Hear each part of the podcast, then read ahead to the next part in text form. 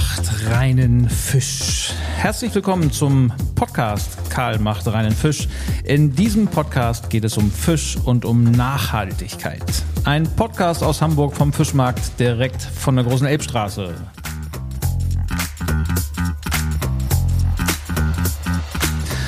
Keine Angst, es geht hier nicht um leckere Fischrezepte. Wir schauen hier mal ein, ein bisschen hinter die Kulissen der Fischzucht des Fischhandels. Wir sprechen über Qualitätszertifikate, über Preisgestaltung, den Transport der Tiere, Überfischung und erklären Dinge, die viele bestimmt nicht wissen. Und dafür brauchen wir natürlich einen richtigen Experten. Herzlich willkommen in deinem Podcast, Karl Niehusen. Hallo Friday. Hey, schön, dass du dabei bist. Karl Niehusen ist Geschäftsführer und Inhaber von Hummer Petersen, das ist der Fischgroßhandel mit einem tollen Bistro. Und bevor wir wirklich ins Eingemachte gehen, wollen wir dich natürlich erstmal ein bisschen, besser kennenlernen und wissen wollen wir, wie bist du überhaupt zu dem Beruf Fischhändler gekommen. Denn die Kinder wollen doch normalerweise Pilot, Astronaut, Fußballprofi oder sowas werden. Und jetzt sitzt mir hier ein sehr erfolgreicher Fischexperte gegenüber. Und da interessiert mich mal sehr die Geschichte, wie es dazu gekommen ist. Ähm. Generell habe ich ja eine Ausbildung gemacht als Kaufmann. Die habe ich ganz woanders gemacht. Also die habe ich nicht bei uns im Betrieb gemacht und bin dann aber direkt danach ja zu uns in den Betrieb gewechselt und habe da eigentlich von der Pike an erstmal alles gelernt, was es zu lernen gibt. Auch das, was ich vielleicht nicht lernen wollte. Ähm, was heißt denn zu uns in den Betrieb gewechselt? Ach so, ja, es ist ein Familienbetrieb, wo ich arbeite. Also unser Betrieb ist unser Familienbetrieb, sprich Homer Petersen ist ja familiengeführt seit boah. Oh, jetzt pass auf. Boah. Seit lange. Seit lange. seit, seit lange. ewig. Ja. Äh, puh malst du dir nicht aus, so lange schon. Ja, ja. Kommen wir später noch drauf. Genau, ich, ich google das nochmal, wann das war. ähm, genau, und bin dann wirklich rein in den Laden, habe erstmal sogar mit der Buchhaltung angefangen, weil zu der Zeit damals der damalige Buchhalter gekündigt hatte. Und ähm, dann hieß es ja, du hast es doch auch gelernt in der Ausbildung. ja, habe ich. Und dann, ja, dann mach du doch erstmal die, die, die Buchhaltung hier, bis wir einen neuen haben. Es hat noch ein Jahr gedauert ich war dann auch sehr froh, dass dann irgendwann unsere Buchhalterin Margret damals kam, die jetzt mittlerweile auch schon Rente ist, ähm, und mir diese Last von den Schultern genommen hat, weil das war mehr schlecht als recht, was ich da gemacht habe. Aber gut, okay, wir sind. Aber es war ja finanziell erfolgreich. So. Ich habe ich hab mir mal sagen lassen, dass ein Buchhalter mit der wichtigste Mann in so einem Laden ist. Ja, deswegen war es auch gut, dass ich dann irgendwann nicht mehr okay. das gemacht okay, okay. habe. Ne, so, äh, lassen wir das dabei. Und dann bin ich äh, quasi an die Basics gegangen. Das heißt, ausliefern fahren. Das war so die ersten zwei Jahre war ich eigentlich quasi Fahrer oder ich war Fahrer bei uns. Ähm Wobei, ich möchte dich jetzt nicht beleidigen, aber du bist mhm. ja auch nicht mehr so ein ganz junger Bursche. Heute geht man, glaube ich, in so ein nagelneues Auto, tippt oder spricht rein, wo man hin will und fährt dann einfach los. Das war früher noch bestimmt ja. ein bisschen anders, oder? Ja, wenn ich jetzt drüber nachdenke, denke ich, wie hat man das gemacht? Aber ich bin tatsächlich noch in Stadtplan gefahren. Also ich hatte ja, ich hab, komme ja aus Kaltenkirchen, da hatte ich ja, da hatten wir ja gewohnt und dann äh, Führerschein gerade gemacht und dann kommst du direkt in diesen, bist du in diesen Video reingesetzt, das Auto wird dir vollgeladen, dann kriegst du den Lieferschein an die Hand und so, fahr los jetzt und seh zu. Ja, ja, ja ne? Genau. Und dann, äh, hier ist der Stadtplan äh, und dann das weiß ja eigentlich gar keiner mehr, wie das funktioniert, aber dann hast du hinten deine, suchst du dir die Straße raus, dann steht da die Seite und dann steht da das Kästchen, in welchem Kästchen du die Straße hast und dann musst du halt nach Stadtplan fahren. So, und so musst du dir dann deine Tour irgendwie dann erfinden, so dass es auch alles zügig geht. Mhm. Aber meine Konkurrenz damals, das waren alles so eine Schlafmützen, die Fahrer. da konnte ich noch gemütlich eine Pizza zwischendurch essen gehen, hat keiner gemerkt.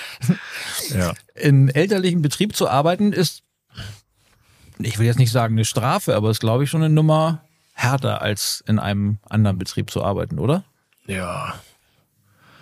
Äh, ist auch nervig. Also ja, ja, also generell, ja. wenn jeder kennt das, also ich meine, jetzt bin ich älter, jetzt ist alles kein Thema mehr, ne? Aber wenn du so 20 bist oder 21, dann bist du ja immer noch, du denkst ja, die Welt liegt vor dir und du hast auch gar keine Ahnung von nichts.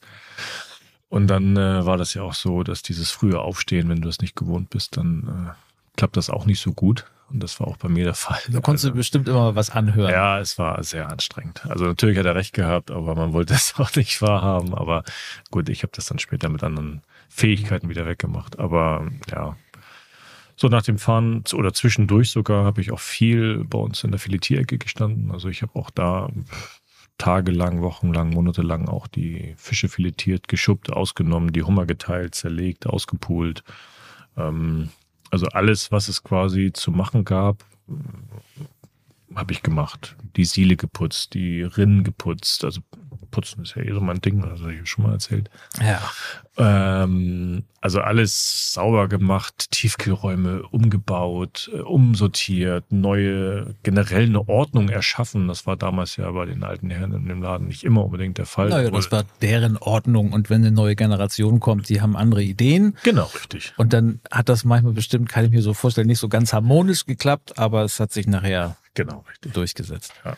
Aber es ist, glaube ich, auch wichtig, gerade in deinem Job, jede Position mal durchgemacht zu haben, um das später auch zu beurteilen. Gerade jetzt, wenn du viele Mitarbeiter hast und da jemand kommt und sagt, oder du jetzt jemand brauchst und wenn es dann auch das Fischfiletieren ist, was ja ein wichtiger Job ist, äh, wenn da einer kommt und sagt, ich brauche jetzt für den Fisch so und so lange und dafür will ich das Geld haben, dann kannst du natürlich sagen, nee, Junge, wenn man das selbst mal gemacht hat, dann Genau. weiß man so eher, wie der Hase läuft. Ich glaube, das ist in jeder Branche so, ne? Also wenn du, eigentlich sollte man schon immer wissen, selbst die Basics musst du genau einschätzen können, weil sonst kannst du auch schlecht die Arbeit irgendwie verteilen.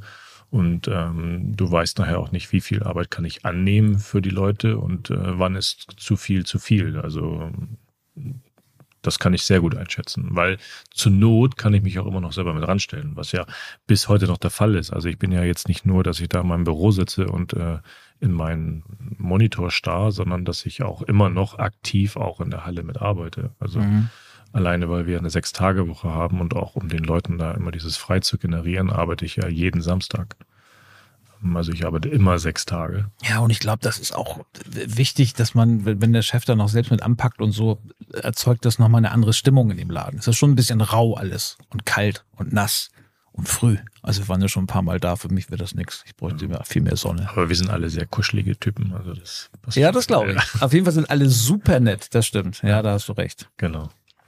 Was ist denn, was ist denn das, was du in, am, am, Tag so am liebsten magst? Es gibt ja immer so, also ihr fangt super früh an, freust du dich auf besondere Fische, die kommen, wenn du dann eine Kiste aufmachst und da dann ein Thunfisch liegt oder freust du dich darauf, wenn ähm, ein, besonderer Fisch kommt, der, äh, keine Ahnung, nur vier, fünf Mal im Jahr kommt oder ist es, ist es dir egal und du rappelst das einfach alles runter?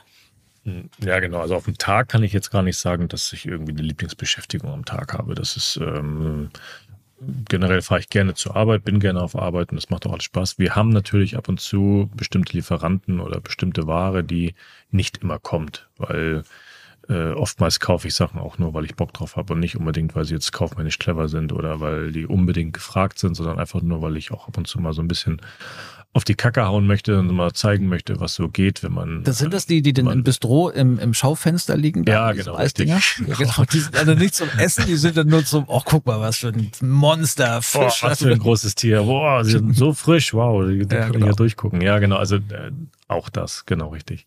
Und dann, die, klar verkaufe ich die auch. Also die gibt's dann auch irgendwie. Aber äh, ganz oft kaufe ich so Sachen einfach nur, weil ich Bock drauf habe, dass man auch mal was Schönes hat. So, weil, ja, in Hamburg ist es manchmal schwierig, weil es ist auch immer so eine Preisgeschichte, ne? Daily Business ist bei dir aber trotzdem anders zu verstehen als ein Fischhändler, der auf dem Markt steht und seine Salate und seine, seine Heringe und so verkauft. Du hast ja einen ganz anderen Kreis, den du belieferst. Mhm. Welchen denn? Wir beliefern zum größten Teil die Gastronomie, Hotellerie, Gastronomie. Wir beliefern ähm, manchmal Produktionsküchen, wir beliefern manchmal oder auch regelmäßig Kindergärten und wir beliefern manchmal eher seltener, also hauptsächlich in der Sommersaison Kreuzfahrtschiffe. Ah, okay. Mhm. Mal so ein bisschen weg vom Fisch. Was, was sind denn deine größten Herausforderungen so momentan? Die, die Mm, Also der Job ist jeden Tag eine Herausforderung. Ähm, Wir haben ja ein bisschen was erlebt auch schon dieses Jahr. Da ist gerade viel in der Mache, viel in der Schwebe, ähm, was sehr herausfordernd ist, weil es auch immer wieder mich vor Situationen stellt, vor denen ich keine Ahnung habe. Ähm, die gibt es tatsächlich. Wenig, sehr wenig. Okay. Aber äh, ja, man ist überrascht manchmal, dass man doch manchmal von etwas keine Ahnung hat. Nee, also das ist wirklich gerade viel, wo man dann auch lesen muss und äh, nachfragen muss oder sich selber schlau machen muss. Und ansonsten Herausforderungen. Naja, ich habe ich hab ein Kind, eine neunjährige Tochter. Da hat man immer eine Herausforderung, aber ich habe auch eine ganz tolle Partnerin, die mich da unterstützt. Also von daher, das äh, ist alles machbar und alles umsetzbar. Kindererziehung ist tatsächlich eine richtige Herausforderung. Ist es, ja. Aber wenn das so in die Richtung geht, wie du bist, dann bin ich da guter Dinge. Bist du selber denn auch gern Fisch? Mhm. Sehr gerne sogar. Sehr oft. Fast, fast täglich, würde ich sagen. Aber also wir, wir wenig Fleisch essen, also wir essen sehr viel Fisch. Aber es liegt auch nahe, ne? Also was soll ich jetzt noch irgendwo was kaufen, wenn ich. Ich wollte gerade sagen, wahrscheinlich nur, wenn er von dir kommt. Genau. Aber es, jetzt gehst du in irgendein Restaurant mal. Da weißt du immer, ob der Fisch da von dir ist? Ja. Also ich würde es sonst auch nicht essen. Also ich esse den Fisch auf gar keinen Fall, wenn ich nicht weiß, dass der nicht von mir ist. So blöd das auch klingt. Ne? Also das ist ja anders, wenn ich im Ausland bin zum Beispiel. Aber jetzt in Hamburg würde ich nirgendwo den Fisch essen, wenn ich nicht wüsste, dass er nicht von mir ist.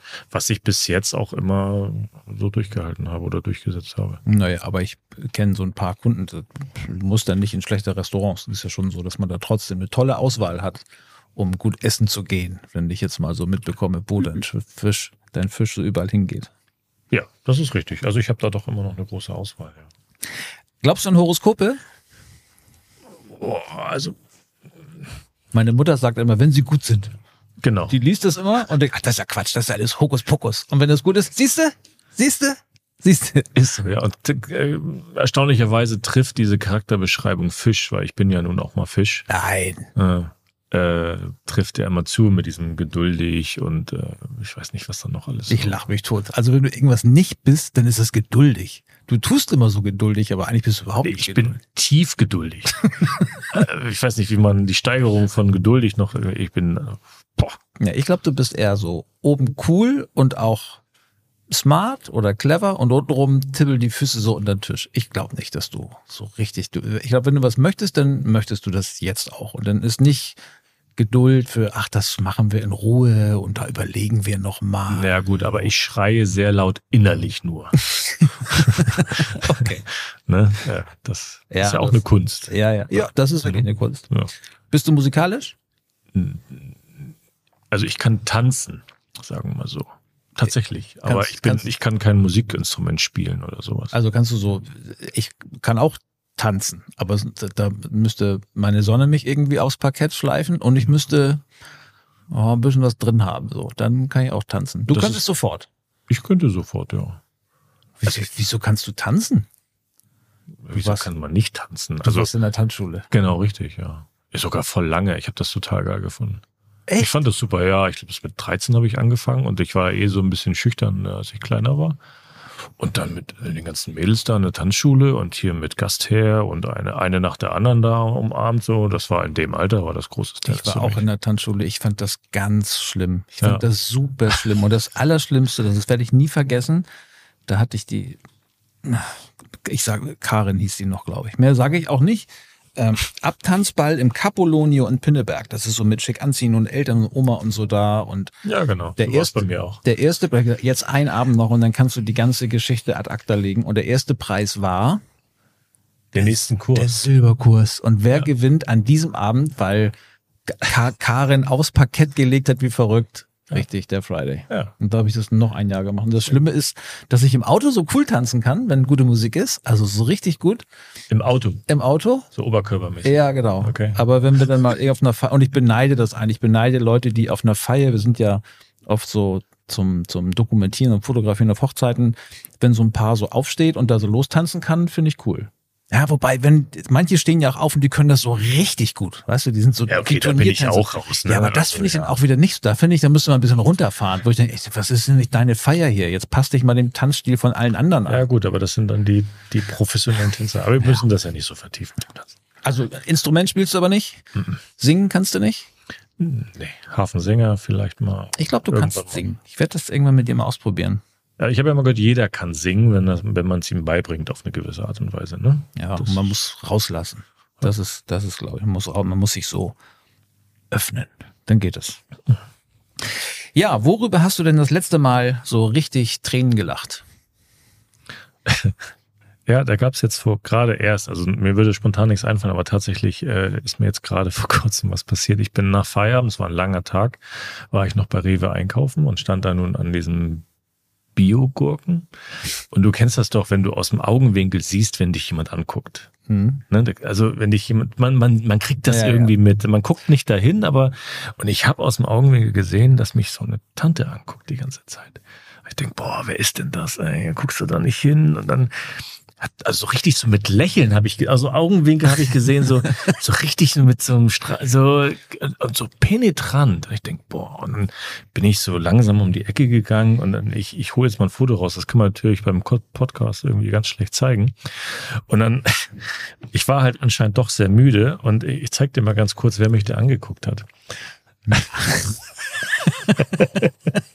da stand halt so ein Aufsteller von so einer, von so einer Rewe-Mitarbeiterin, den so ein Schild, also es war einfach nur ein Pappaufsteller, aber Lebens so ein lebensgroß. lebensgroßer Pappaufsteller. Ja, da dachte ich, mein Gott, und dann musste ich so über mich selber lachen, dass du kennst das, wenn du irgendwo alleine bist und du lachst einfach, da denken die Leute natürlich auch nochmal, was ist denn mit dämlichen Worten? es wurde immer schlimmer. Ich dachte, okay, jetzt muss ich nach Hause. Ah, hab ich gelacht. Aber sowas ist immer nochmal schön menschlich. Ich finde es sehr, ja. sehr menschlich, wenn man über sich selbst auch nochmal lachen kann. Und die Geschichte ist auch cool. Ja. Wobei, das war auch ein gutes Foto. Das könnte von uns sein. Ja. Oh. Regina Rewe ihre Servicekraft ja. an der Gurkenabteilung. Die Bärensaison. die Bärensaison, genau. Ja. Ach, schön. Ja, das war auf jeden Fall für den Einstieg für unseren neuen Podcast, für deinen neuen Podcast, Karl macht reinen Fisch, eine ziemlich lustige Runde. Es wird in Zukunft auch lustig und nett sein, aber es geht um viel, viel mehr auch ernstere Themen. Welche erwarten uns denn da in Zukunft so? Ja, ich habe viel zu erzählen. Also ich will ein bisschen ich will nichts Dogmatisches, keine Aufklärungsarbeit jetzt so in dem Sinne machen, aber viel über die Nachhaltigkeit, die gelebt werden muss oder gelebt wird, sagen. Ich möchte über Preise sprechen, was vielleicht auch für viele interessant ist. Wie ergeben sich Preise? Ja, und dann gucken wir mal, was noch alles dazu kommt. Wir sind sehr gespannt, Karl. Ich freue mich drauf. Danke dir und bis zum nächsten Mal. Danke dir.